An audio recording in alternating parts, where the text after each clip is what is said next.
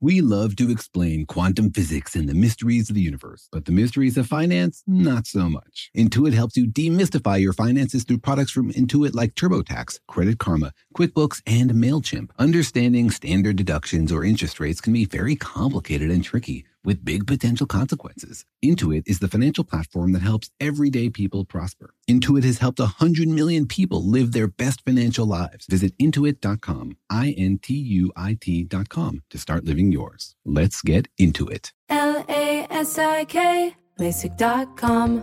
Have a ton of questions about LASIK? You're not alone. That's why we created LASIK.com. One place where you can go to find every answer to every question on your mind. Like, how much does LASIK cost? How long does recovery take? How do I find a doctor? If you've been thinking about LASIK, go to LASIK.com now. Yeah, LASIK.com. Easy to remember, so you know where to start. L A S I K, LASIK.com. Life in our modern age comes at you pretty fast, which makes our time away especially valuable. When I take time to relax, I like to get far from my everyday life, immerse myself in natural beauty, and have unique experiences. But you don't have to leave the US to experience tropical rainforests and islands filled with adventure, warm culture, and national treasures. Visit Puerto Rico, an island with a vibrant spirit that will sweep you away. Because when you visit, you don't become part of the island, it becomes part of you. In Puerto Rico, you can forget where you came from and embrace where you are. Puerto Rico, where visits end but stories last forever. No passport required for U.S. citizens and permanent residents. Learn more and plan your trip at discoverpuertorico.com.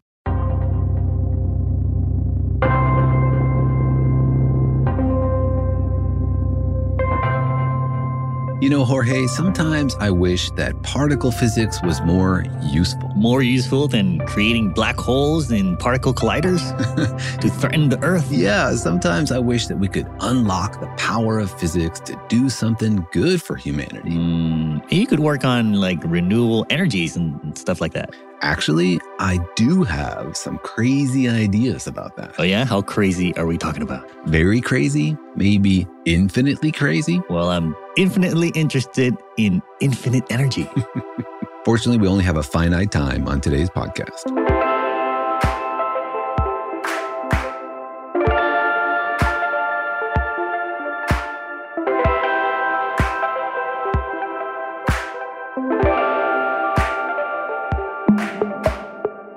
I'm Jorge. I'm a cartoonist and the creator of PhD Comics. Hi, I'm Daniel. I'm a particle physicist, and I'm technically made of an infinite number of particles. What do you mean? There's an infinite amount of you? How much did you have over Thanksgiving dinner? Is that too much, Daniel, for you to take? That's an infinity too much for anyone. No, in the sense that we're all made out of potentially infinite number of fluctuating particles popping in and out of the vacuum. Mm, We're mathematically infinite. the vacuum of space, always full of surprises. I feel like, yeah, like you never know what it's going to pop out or give you or hand you for Christmas. It's infinitely surprising, So, welcome to our podcast, Daniel and Jorge Explain the Universe, a production of iHeartRadio. in which we examine the infinite with a cold eye. We don't look away, we try to understand it. We think about the infinity of space, we think about the infinities in space. We think about everything there is out there in the universe, and we talk about it in a way that we hope makes sense to you. That's right. We stare down the universe until it tells us what infinite secrets it has hiding inside of its uh, very own fabric. That's right, because there is an infinite amount of joy in revealing the truth of the universe. Science is an amazing project. We just find ourselves as conscious beings in this universe, trying slowly to chip away at the truth and figure out how does it all work? What does it all mean? Does it make sense? Is it possible for humans to make sense of it? Yeah, because it is a big universe and it is full of strange phenomena, phenomenon that feels really strange to our everyday experience. Like, for example, the idea of infinite things. We're not used to infinite things. On Earth, we're used to finite things, things with a, a limit. At least that's what our parents tell us. That's right. I still have not yet eaten an infinite number of cookies, though it's an ongoing project. That's right. You can't say you haven't or you won't. That's right. Give me enough time. But you're right. Infinity is a hard thing to grapple with. It's both like impossible to hold in your head and also like every day. It's weird to think about the universe being infinite in extent, but it's not weird to realize that there are an infinite number of numbers between zero and one, for example. So it's a pretty weird thing. Yeah. And not only could the universe be infinite, it could have infinities inside of it. There might be an infinity of infinities, right? It might be that everywhere around us there are infinite particles popping in and out of the vacuum. And when you dig down deeper into what that means about space, it might tell you something very strange. So today on the podcast, we'll be asking the question Is space filled with infinite energy? And can I use that to charge my iPhone? That would be pretty useful, like a, a phone that just charges if you just hold it up in the air. that would be useful, Daniel. Stop writing papers about the, the fabric of reality and just uh, get us that air charger. All right, I'm going to move from papers to patents. That's my plan for the week. yeah, I mean, I know Apple has like the iPod Air or iMac Air. Just make like the the air. the iMac vacuum. There you go. But I think this touches on something which is really at the heart of what we're doing with the whole physics project, which is trying to make sense of the universe and then wondering is our understanding real? Like we talk about space being filled with a vacuum, which is filled with these quantum frothing particles, but are they really there or is that just something in our minds? Could we do experiments to figure out if they really are there or if these are just calculations we're doing in our head? Yeah, so the idea is that there's a there's sort of a concept, right, in physics that the universe is not empty. It's filled with fields, like quantum fields, and these fields are not just sitting there, or they're not empty of energy. Yeah, exactly. Because these fields are quantum, they have a special property that they can never actually have zero energy in them. And so, according to quantum physics, all of space should be filled with an infinite number of particles, which should correspond to a real energy, which technically means an infinite amount of energy in every piece of space. Yeah, like they can't just chill. Like they can't just bottom out. They always have to have like a little bit of like a buzz to them, right? Yeah, that's kind of the idea. And that's sort of hard to grapple with. But it turns out there's a really interesting experiment that studies something called the Casimir effect. Which might be sensitive to whether these particles really are out there. And this experiment tells us something amazing. Yeah, the Casimir effect is a really interesting, well, just the name and I have to say, at first I thought it, it was sort of a, a, reference to the Rains of Castamere. and I thought, oh, that's not going to end well for this podcast. Are we going to end up at the red wedding at the end of this? I hope not. that, would be, that wouldn't be good from Game of Thrones. But not everything, it turns out, is a Game of Thrones reference. This is actually a physics effect predicted a long time ago and recently observed. Yeah, it's an idea that's been around for a long time, like over 50 years, 70 years the Casimir effect. Yeah, and these are beautiful ideas. The idea to test a crazy theory of physics by coming up with an experiment that could actually pin it down, that could corner nature and force it to reveal to us what's really going on out there in space. Yeah, so this effect is a little obscure, I think, but it might sort of reveal that the universe is or is not filled with infinite energy. So, as usual, we were wondering how many people had even heard of this experiment or effect. And so Daniel went out there into the wilds of the internet to ask people, what is the Casimir effect? So, thanks to everybody who participated with so much evident joy and enthusiasm. If you would like to speculate baselessly and without reference materials on future questions for the podcast, please write to us to questions at danielandjorge.com. So, before you listen to these answers, think about it for a second. If someone asks you, what is the Casimir effect, not the rains of Casimir, what would you say? Here's what people had to say. It makes me think of something to do with suns. So maybe sun flares or something of the sort. I have no idea what that could be. I'm going to guess that Casimir was a scientist and he was either casually or actively observing something and noticed an effect that perhaps had not been noticed before. To see the Casimir effect, you put two metallic plates close together. Then they move even closer together because the number of particle antiparticle or virtual particle antiparticle pairs outside the plates is greater than those between the plates. So the particles outside exert a non zero net force on the plates and they move closer together. Was named after a guy named Casimir. Well, do you think that means we have no Game of Thrones fans because nobody else thought this was the Rains of Castamere? Maybe our fantasy fan and physics loving audience doesn't overlap. But there were some pretty good guesses here. I like the It was named after a guy named Casimir. Mm, interesting. That would be normally a good guess in physics. yeah, exactly. But also, a lot of people just didn't know what it is or had heard of it before. It doesn't seem to have good PR. Yeah, exactly. I think Casimir and his PR team definitely need some like social media tips. Mm. Well, step us through this, Daniel. First of all, uh, what is this idea that space is filled with energy? It's a really sort of bonkers idea, but it's also totally realistic, which is my favorite thing about physics. And to get into this, you have to really understand how quantum physics looks at space. Like, what is space? And if you're the kind of person that thinks, well, space is nothing, right? Space is emptiness, space is the gap between stuff, then remember that modern physics has a different view of space. There's this sort of general relativity view of space that tells us how space can bend and twist and ripple. That's awesome, but we're going to put that aside today and we're going to look at the quantum physics view of space. The quantum physics view of space says that space is not emptiness. Space is like a parking lot. It has all these fields in it, which can be filled with particles or they can be empty.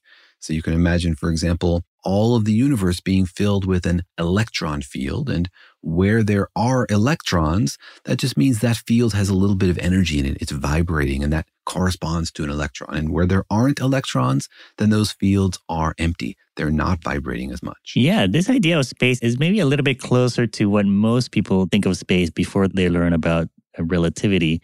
It is sort of like a, a big empty warehouse, like a big empty space, but it's filled with something, right? Yeah, exactly. And I think the mental shift you need to make to understand it from the field point of view is that you don't have, for example, an electron moving through empty space as a particle just like floating through nothing.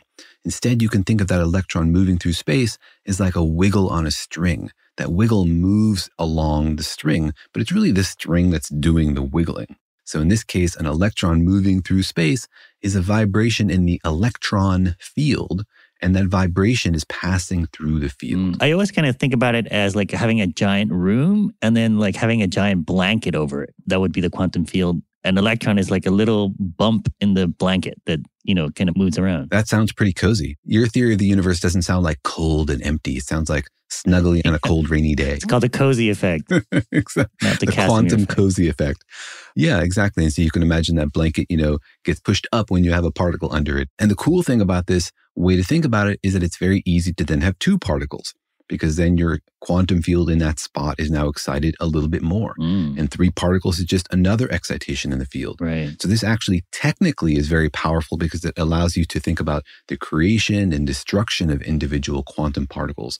Whereas the earlier, the old school quantum mechanics followed the path of an individual particle. And so it was very difficult to calculate like what happened when it was destroyed or how do you follow two or three particles. So the quantum field approach is the more modern approach, partially because it's just technically easier to like actually calculate things. Mm, yeah. And there's not just one field, there's like a bunch of fields in the universe, right? Like it's not just one blanket covering my warehouse, it's like a whole bunch of blankets stacked together. Yeah, every place in space has a field for every possible particle.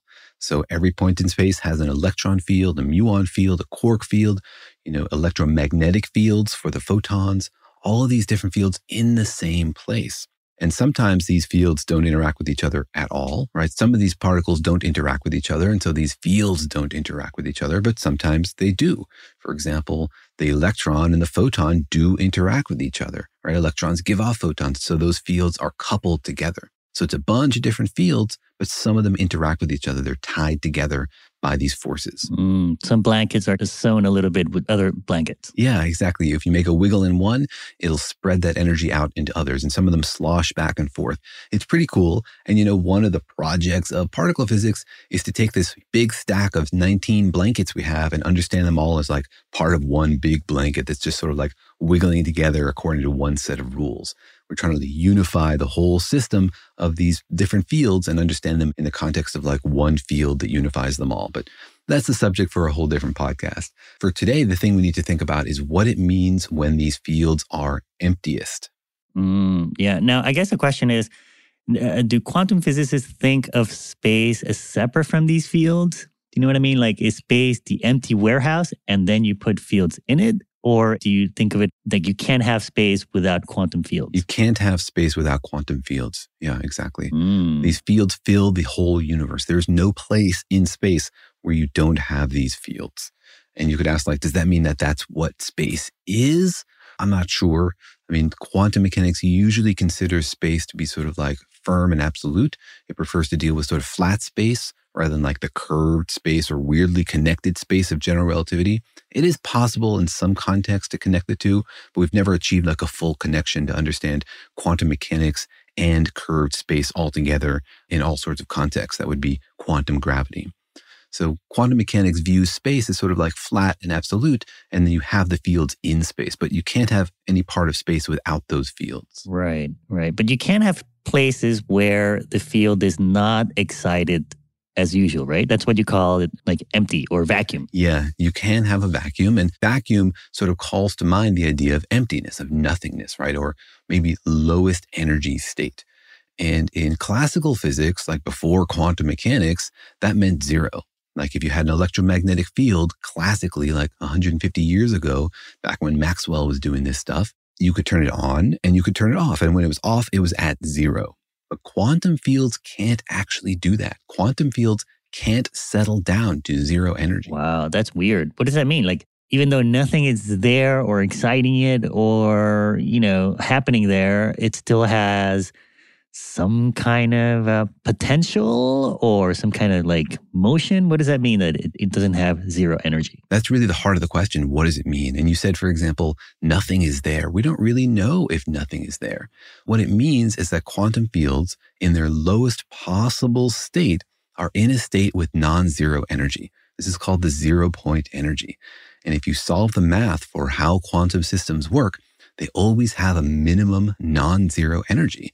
It's just not possible to get the quantum field down to zero energy. Mm. And so we don't know what that means. That's the heart of the question. Does it mean that there are like little virtual particles actually there with real energy?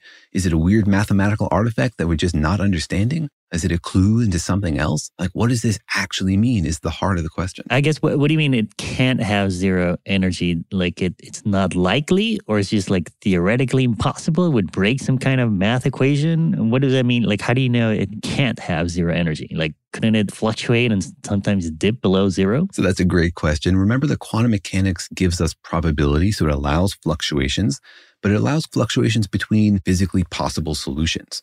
Like you might solve an equation that says, here's nine different things an electron can do. I don't know exactly which one it's going to do, and I can tell you the probabilities of various ones, and it might fluctuate between them, but it has to do one of these things. It doesn't mean the rules are off and anything can happen.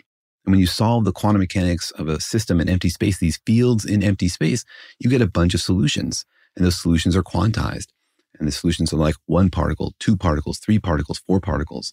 But the zero particle solution doesn't have zero energy. It has a minimum amount of energy. When you solve the mathematics, you get a state with no particles, but with energy. Right. So, and somehow this kind of leads to the idea that space has infinite energy. So let's get into connecting those dots and let's talk about this interesting Casimir effect. But first, let's take a quick break.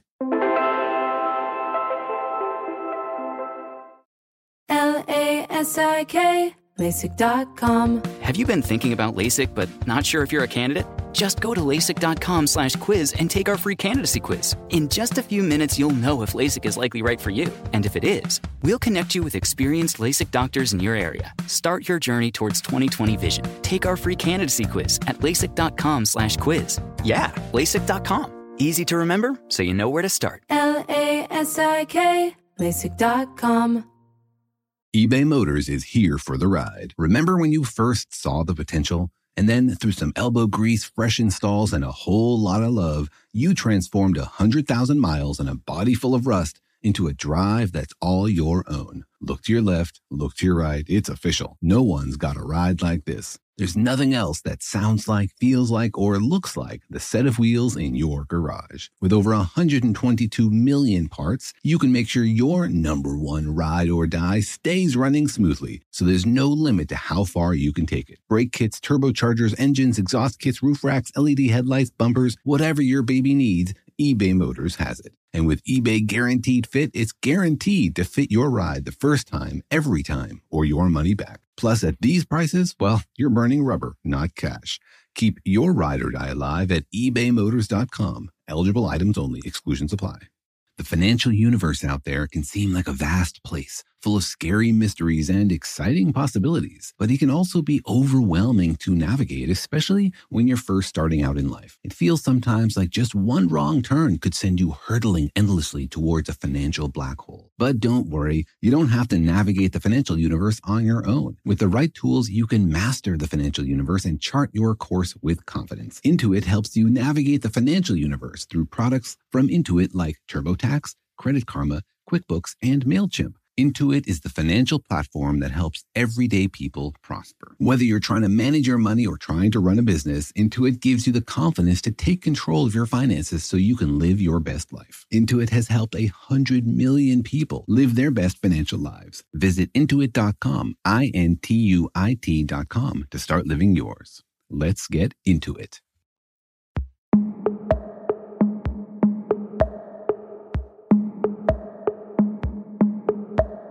All right, we're asking the question, Daniel Does space have an infinite amount of energy? And I feel like you're telling me the answer is yes. the math suggests the answer is yes. And if you think about the quantum mechanics of it, it sort of makes sense. Like we know that quantum mechanically things are always wiggling and struggling and can never really be pinned down. And so if you take a quantum field, it makes some sense for it to always have some uncertainty. And if you had it have exactly zero energy, then you'd know exactly the value of the quantum field. And that seems sort of unquantum. You know, just the same way like you can't have a particle with exactly zero energy. Mm. You can't have anything at absolute zero in quantum mechanics because then you would know its location and its position. So quantum mechanics says absolute zero is impossible to reach. And this is sort of the same idea that there's a minimum amount of energy that everything has to have. And so space is filled with fields, then those fields have to have some energy. Mm. It's kind of related, you were telling me, to the idea that the electron can't fall into the nucleus, for example. Like it, it can't just collapse into into that center. Yeah, if you solve the quantum mechanics of the hydrogen atom, you have a proton and around it is an electron, you get a bunch of solutions. You get energy levels for the electron. And the minimum energy level is not at zero. It's not, oh, the electron falls into the nucleus and is captured. Now, that can actually happen in some other weird states. For example, in the center of a neutron star, the electron can be forced into the nucleus and then turns the proton into a neutron. But for a normal hydrogen atom, the electron's lowest energy level is not at zero. And it's for the same reason, right? It can't collapse into the nucleus because of the uncertainty principle, because of this zero point energy in its field. Mm. All right. So space is filled with quantum fields, and quantum fields, when they don't have particles, are in a vacuum. And you're telling me that that vacuum has to have a little bit of energy. So then, how do we connect from that to space having infinite energy? Yeah. So the amazing thing is just take one field, for example, take the photon field, the electromagnetic field. This can have photons of all different frequency, right? Frequency in the visible spectrum, frequency in the X ray spectrum, frequency in the infrared spectrum. It can do all sorts of oscillations. Well, the calculation tells us that the minimum energy in this field is Planck's constant times the frequency over two. This h omega over two. That's the amount of energy for electromagnetic field of that frequency. So that's a certain amount of energy, but there's an infinite number of these frequencies. And so you can have h omega over 2 for every value of omega from zero all the way up to infinity. So you add up all these little zero point energies and you get an infinite amount of energy. Not an infinite amount of energy in the whole universe, an infinite amount of energy in every piece of space. Mm, I see. You're telling me like any little piece of space has a minimum amount of photon energy at one kilohertz and it has a little bit of photon energy at 1.1 kilohertz Exactly. and it has a little bit of energy at 1.3 kilohertz Mhm. so if you add it all up you're saying that little bit of space has an infinite amount of energy Yeah, because there's an infinite number of frequencies and each one has finite energy. And so an infinite sum over finite numbers is infinity. Yeah. Mm. all right well this sounds almost too good to be true i feel like there's some sort of quantum uncertainty virtual particle kind of uh, fakery going on here Well, I'll tell you what physicists usually do is they go, hmm, That's weird. Let's just subtract infinity from everything and ignore it. we got an infinity. Let's tamp it down. Yeah, because for most purposes, you're only really interested in relative energy. You're like, can we go up an energy level and absorb a photon? Can we go down an energy level and give off a photon? Most of physics only cares about relative energy, about gaining energy, losing energy, transferring energy. We don't usually care about the actual absolute value of the energy. So in practice, we can mostly just ignore this. We, we can ignore an infinite amount of energy in every little bit of space. Yeah. And you can convince yourself, like, well, maybe it's some weird quantum thing and we can mostly ignore it and not worry about it. But, you know, if you're looking to do something useful with physics and you want to understand the universe at its deepest level, then you can't just ignore it. You got to dig into it. You got to ask yourself, is there a way we could detect this? If it were real, could we do an experiment to figure out if those infinite number of photons are actually there? Mm, I guess maybe uh, my question is is it real or is it one of these things where there's a little bit of energy at one kilohertz here, but the probability of it is, you know, one over infinity or something like that. And so it all sort of cancels out to some finite number. You're looking to divide infinity by infinity to make it reasonable? Yeah, it sounds better than putting my thumb over it. it's the same thing mathematically. But no, each of these frequencies should be there. Like at minimum, each of these photon frequencies should exist at h omega over 2. And so uh, that's the minimum, right? Right. But what's the probability that they're actually like a real photon will pop out at that frequency? The field has that energy. According to quantum mechanics, it's there. That's the minimum. So the probability for it to have at least that energy is 100% because that's the minimum energy. Mm, wow. But nobody knows, is that real? And we have, on one hand, a fascinating experiment that suggests it might be real. And on the other hand, calculations that suggest that's totally impossible for it to be real. So it's a real deep controversy in physics right now. Ooh. All right. So that's what this Casimir effect is. It's an experiment that tests this idea that this too good to be true, infinite energy everywhere idea. Yeah, this was an idea that was bubbling up after quantum mechanics was invented and developed, and people were grappling with the consequences of it. And people first had these kinds of questions like, hold on a second, are you suggesting the universe is filled with infinite energy? That can't be true. And so Casimir thought, well, let's try to figure it out. Could I conduct an experiment? Could I devise a way, a physical system, which would reveal if those photons were actually there? So he came up with a really clever idea for a crazy effect, which he called the Casimir effect. Wait, so it is a real person? Casimir is a real person. It sort of sounded like a Greek deity or something, you know, or like a Greek nymph. May also be, but no, a real physicist. But I like that you have in your mind, you know, physicists, nymph, it's basically the same category of people. yeah, they're all uh, magical beings. all right, so Casimir proposed the Casimir effect. And um, how do I build one of these things? It's really hard to build, which is why it was predicted in 1948 and then not actually observed for 50 years. But the basic idea is to take two mirrors and have them really, really close to each other. You know, we're talking like micron distances. Mm-hmm. And why does it need to be microns? It needs to be micron distances because what you're trying to do is build a resonant cavity that blocks out most of the photons from the vacuum. So the idea is two mirrors back to back will build something which will enhance photons that have a wavelength that fits right between those mirrors.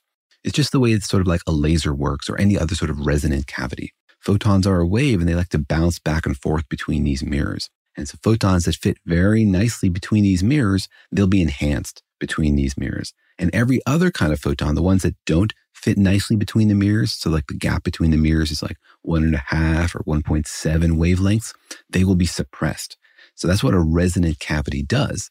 And the idea here is if those photons in the vacuum are real, then what you'll do is you'll enhance a specific set of frequencies, you know, key to this really small distance, and you'll suppress everything else. Mm, I see. It's like a resonant cavity, right? Like if there was sound and noise everywhere and you stuck a little like flute in the middle, it would sort of make a particular sound more prominent. Exactly. And it will exclude the others. That's the key. He was trying to suppress some of these vacuum modes. He was trying to make a situation where those vacuum modes would disappear.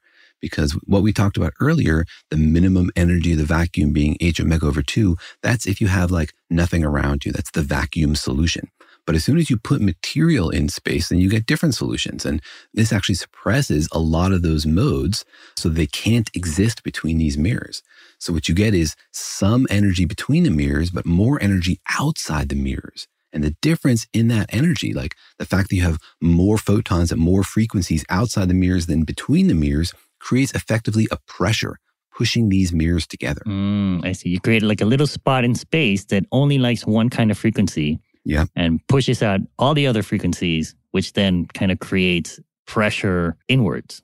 Like it wants to collapse. Yeah, exactly. And so that's the idea. You could build these two mirrors. And if the vacuum was real, you're creating a situation where it would actually have a physical effect that you could measure. Like you could put two mirrors near each other and you could actually measure the force between them. You could see them getting pulled together. Mm. It's almost like you have a lake and you like try to separate some water out, like carve a space in the lake by separating out the water. But then now you have all this water trying to come in, which creates pressure on the walls of your little chamber. Yeah, only if there really is water in the lake, right? If you're trying to tell whether there's like invisible water in the lake, this is the way to do Mm. it, right? Figure out some way to keep the invisible water out of some portion of the lake and measure is there a force now on my chamber?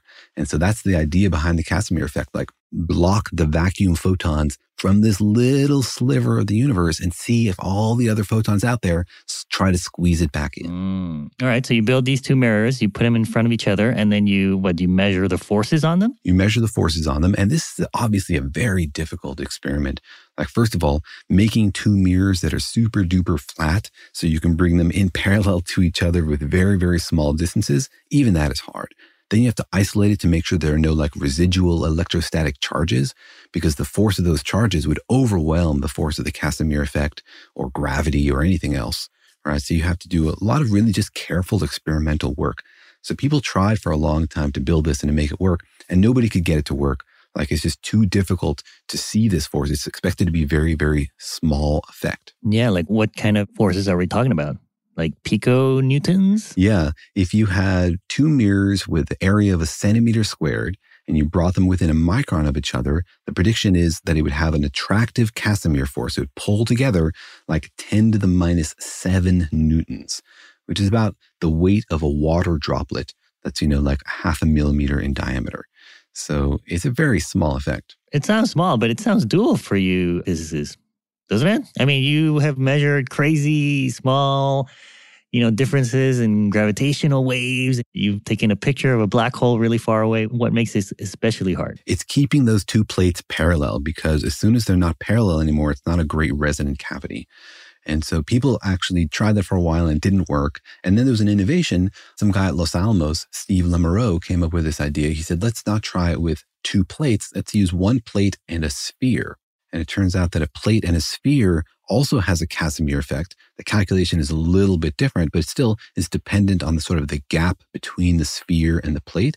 But a sphere and a plate are just much easier to control. You can like bring this little sphere very, very close to a very flat surface much more easily than you can keep two plates exactly parallel. Mm. I see. You build a sphere out of something and then you hold it close to a mirror again? Or, or are these mirrors too? hmm These are mirrors. So you have like a mirrored sphere. It's a nanosphere and you bring it really close to a surface. And this guy was able to get it within like 10 nanometers. That's like, you know, a hundred times the width of a hydrogen atom. Mm. So this is pretty close. And he had this technique where he had it sort of on the end of a stick and then he's showing a laser on the back of the mirror. And then he could see very small changes in the location of the sphere based on how the laser bounced off of it. So if the sphere moves a little bit, the laser bounces off at a different angle. Wow. Sounds pretty tough. But I guess my question is how do you know it worked or didn't work? Like if I was trying to build something and measure some invisible water somewhere that I thought was everywhere, how would I know I measured it or didn't measure it? it's a difficult experiment and you have to do a lot of work to sort of rule out alternative explanations, right? You have to rule out, is this just an effect of gravity? And so you can calculate like how big would the gravitational effect be and see, well, we see something which can't be explained by gravity because the dependence on the distance is different and the overall strength of it is different. And you ensure that it's isolated from electrostatics and you have all sorts of controls to verify that. So you rule out all other explanations. And essentially what you're seeing is a force that you don't have another explanation for. And you can do calculations that say, how strong should this force be? How strong should the Casimir effect be? And when you do those calculations, you predict a force exactly of the strength that these guys measured. Mm. Wait, so this has actually been done and they have measured this effect? This has been done. And in 1997, they measured the Casimir effect. It is real. Whoa. They did measure this uh, Yes. invisible water trying to push in. Yes, exactly. So your faith in physicists was well founded. They figured this out. It only took 50 years, but they did it. And this guy measured this thing and he's gone on to do all sorts of elaborate extensions on it, making it smaller and closer. It's really pretty impressive. It's just like really cool experimental, you know, virtuosity. Wow. All right. So that, that means the Casimir effect is real. You can measure it, which would imply that space is filled with infinite energy. But there's a hitch. That makes absolutely no sense. That's the hitch. All right, let's get into whether or not that, that makes sense and whether or not it is infinitely possible to have infinite energy in space. But first, let's take a quick break. L A S I K, LASIK.com. Have a ton of questions about LASIK? You're not alone. That's why we created LASIK.com. One place where you can go to find every answer to every question on your mind. Like, how much does LASIK cost? How long does recovery take? How do I find a doctor? If you've been thinking about LASIK, go to LASIK.com now. Yeah, LASIK.com. Easy to remember, so you know where to start. L A S I K, LASIK.com. eBay Motors is here for the ride. Remember when you first saw the potential? And then through some elbow grease, fresh installs, and a whole lot of love, you transformed a 100,000 miles and a body full of rust into a drive that's all your own. Look to your left, look to your right. It's official. No one's got a ride like this. There's nothing else that sounds like, feels like, or looks like the set of wheels in your garage. With over 122 million parts, you can make sure your number one ride or die stays running smoothly, so there's no limit to how far you can take it. Brake kits, turbochargers, engines, exhaust kits, roof racks, LED headlights, bumpers, whatever your baby needs, eBay Motors has it. And with eBay Guaranteed Fit, it's guaranteed to fit your ride the first time, every time, or your money back. Plus, at these prices, well, you're burning rubber, not cash. Keep your ride or die alive at ebaymotors.com. Eligible items only, exclusions apply. The financial universe out there can seem like a vast place, full of scary mysteries and exciting possibilities, but it can also be overwhelming to navigate, especially when you're first starting out in life. It feels sometimes like just one wrong turn could send you hurtling endlessly towards a financial black hole. But don't worry, you don't have to navigate the financial universe on your own. With the right tools, you can master the financial universe and chart your course with confidence. Intuit helps you navigate the financial universe through products from Intuit like TurboTax, Credit Karma, QuickBooks, and MailChimp. Intuit is the financial platform that helps everyday people prosper. Whether you're trying to manage your money or trying to run a business, Intuit gives you the confidence to take control of your finances so you can live your best life. Intuit has helped a hundred million people live their best financial lives. Visit intuit.com, I N T U I T.com to start living yours. Let's get into it.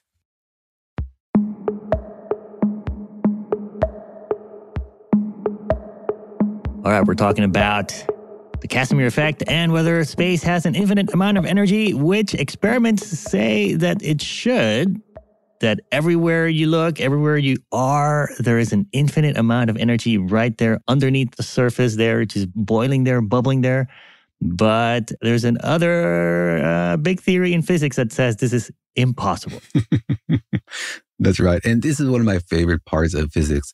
When you find something in the mathematics that's weird, that seems nonsensical, when you're like, well, that just can't be true.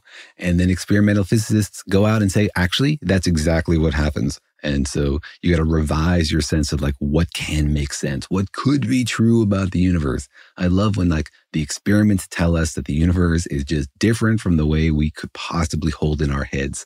That's like an invitation to revise your whole context for how the universe works. Those are the best moments. Mm, when you're wrong, is what you're saying. yes, that's when you learn things when you're wrong. And then the experimentalists come back with this idea, and other theorists, the gravitational folks, are like, hold on a second, you should should have checked with us because we could have told you before you discovered this thing that it was impossible. you should not have looked for it because now you've proven that our theories are wrong. Yeah. And here's the problem. We've been talking about space from the quantum mechanical point of view, right? These fields fluctuating and how much energy they have. But as we talked about earlier, there's another view of space, and that comes from gravity. And Einstein's theory of general relativity, this beautiful, elegant theory that tells us that gravity is not an attractive force between particles, but instead an effect of motion through curved space, is this beautiful theory because it tells us that space is not just a flat backdrop, it is a dance between energy and space. That the stuff in space tells space how to curve, and that curvature of space tells stuff how to move. So it's this awesome, wonderful theory. But that's the key bit. The key bit is that stuff in space, energy or mass, tells space how to curve. Just like if you have a really dense collection of stuff like the sun, it will bend the space around it, changing the path of things that move near it, such as the earth. So a lot of energy will bend space. Right. It's kind of like, you know, if energy is the same as mass and mass and energy create gravity or distort space or, you know, pull other masses and other energies, then that means that if there's infinite energy everywhere, it should just be all be pulling you, you know, squeezing space everywhere an infinite amount. Yeah, exactly. There's a problem with having infinite energy in all of space is that it should make everything be basically a singularity, right? You should have infinite curvature everywhere in space. The whole universe is basically a singularity inside a black hole. And that's not what we see, right? We don't see space being infinitely curved. It doesn't really make any sense. One guy, just after the Casimir effect came out, sat down to do this calculation and say, well, like, is it possible? Is there a way to like actually solve general relativity and have an infinite amount of energy? You know, maybe everything's just like tightly balanced. But he did the calculation and he found that if this were true, if there was this much energy, then the whole universe would be so curled up, it would be smaller than the moon. Mm. Well, isn't that a theory also that we are sort of living in a singularity inside of a black hole? That maybe our universe is inside some other universe's black hole? Isn't that a, like a plausible thing? Uh, there are some theories that, you know, perhaps our universe is a connection to other universes and that at the core of black holes, there are singularities which can connect us to them or perhaps even our entire universe is inside another universe. But, you know, we don't see locally crazy infinite curvature. If that were true, if we were inside a singularity itself, not just like inside the event horizon of a huge black hole, if we were actually inside a singularity, space would have infinite curvature. And that would have real consequences for how things moved, right? We can measure the local curvature of space because we see how things move and curve and we do not see infinite curvature. So we're pretty confident that we're not living in a singularity. Right. But, you know, I feel like this tells you that there's infinite energy in an infinite amount of places everywhere. So wouldn't all those effects kind of cancel out? You know, like if everywhere is a singularity, wouldn't that flatten out? In a way. Yeah. And it's a little bit more complicated because the way that general relativity works is it's not just like mass curves space. And it's not exactly just that like any energy density curves space, including mass. There's this thing called the stress energy tensor, which tells space how to curve. And it's so it's sensitive not just to the amount of energy and the amount of mass, but sort of like the arrangement of it. So you can have, for example, angular momentum contributes to it and, and all sorts of complicated effects. And we don't need to go through the calculation here, but it does lead to infinite curvature rather than mm. equal balance hmm. all through space. There is a difference it's not just relative energy. The absolute energy is actually important for general relativity. Mm.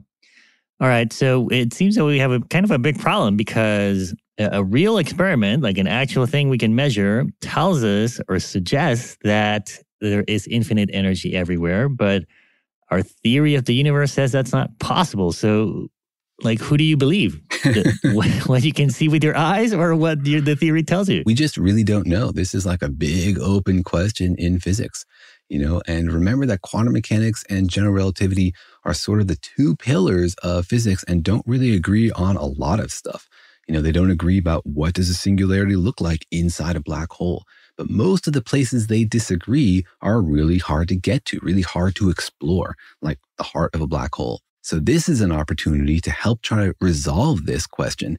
Is quantum mechanics view of the universe correct or is general relativity correct? It's an opportunity to resolve this question in a place where we can actually do experiments in our lab. We can see these two things conflict.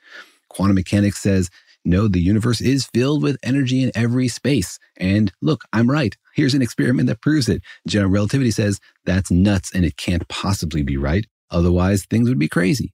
And so, what do we do? We try to come up with another theory, a theory that unifies these two that explains what we see and makes sense of it. We don't have that theory today, but this is like a great clue that tells us if you're going to build that theory, you have to somehow explain the Casimir effect. You can't just subtract away that infinity.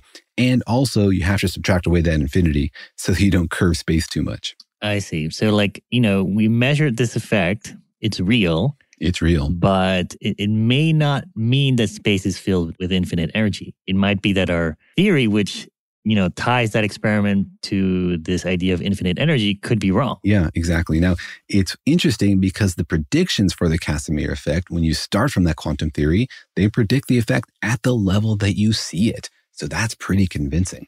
Now, there are some other attempts to explain these Casimir effect experiments without using quantum zero point energy.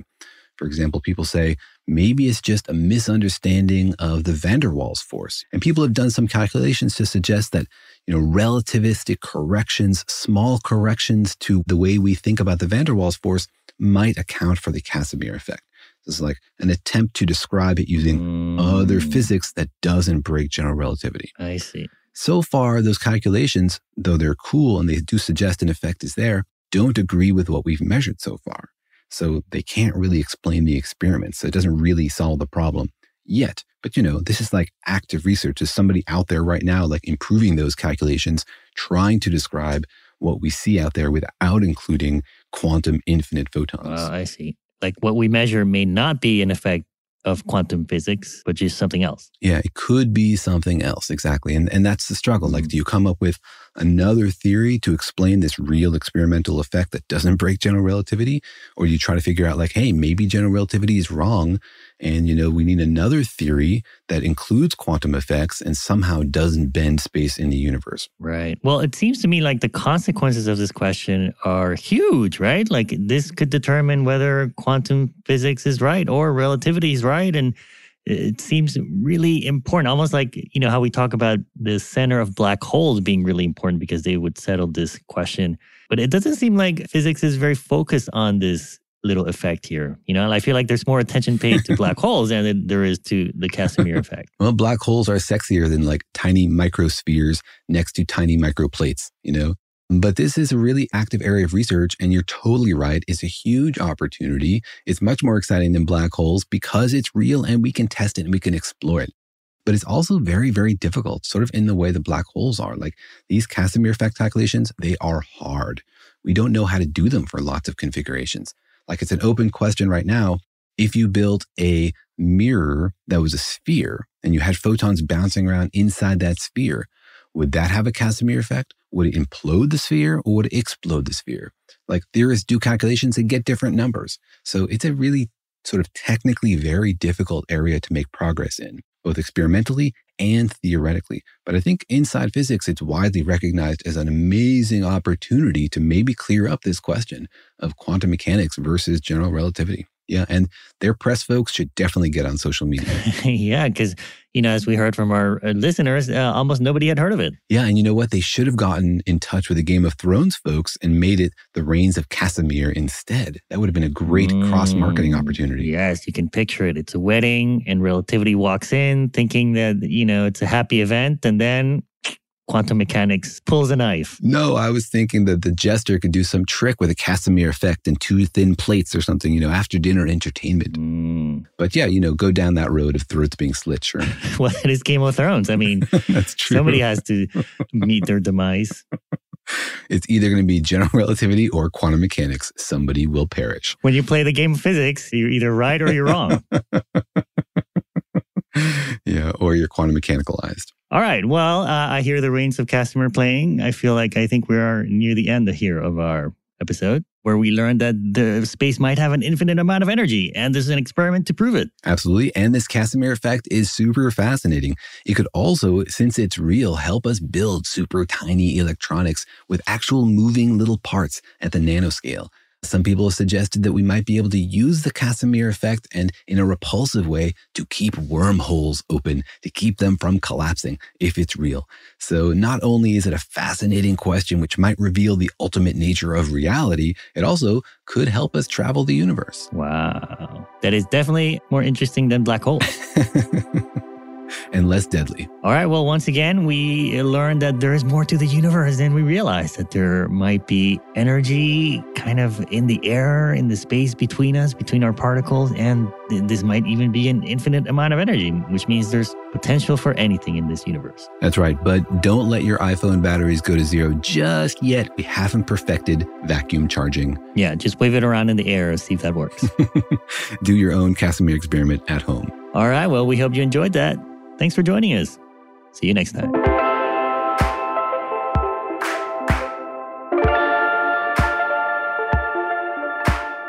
Thanks for listening, and remember that Daniel and Jorge Explain the Universe is a production of iHeartRadio. For more podcasts from iHeartRadio, visit the iHeartRadio app, Apple Podcasts, or wherever you listen to your favorite shows.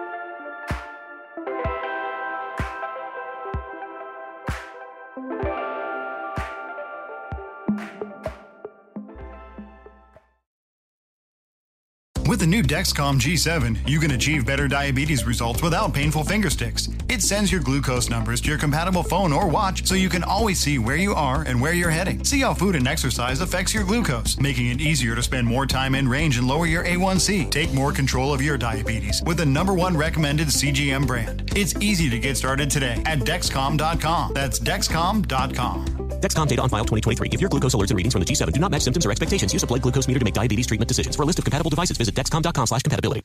Life in our modern age comes at you pretty fast, which makes our time away especially valuable. When I take time to relax, I like to get far from my everyday life, immerse myself in natural beauty, and have unique experiences. But you don't have to leave the US to experience tropical rainforests and islands filled with adventure, warm culture, and national treasures. Visit Puerto Rico, an island with a vibrant spirit that will sweep you away. Because when you visit, you don't become part of the island, it becomes part of you. In Puerto Rico, you can forget where you came from and embrace where you are. Puerto Rico, where visits end but stories last forever. No passport required for U.S. citizens and permanent residents. Learn more and plan your trip at discoverpuertorico.com.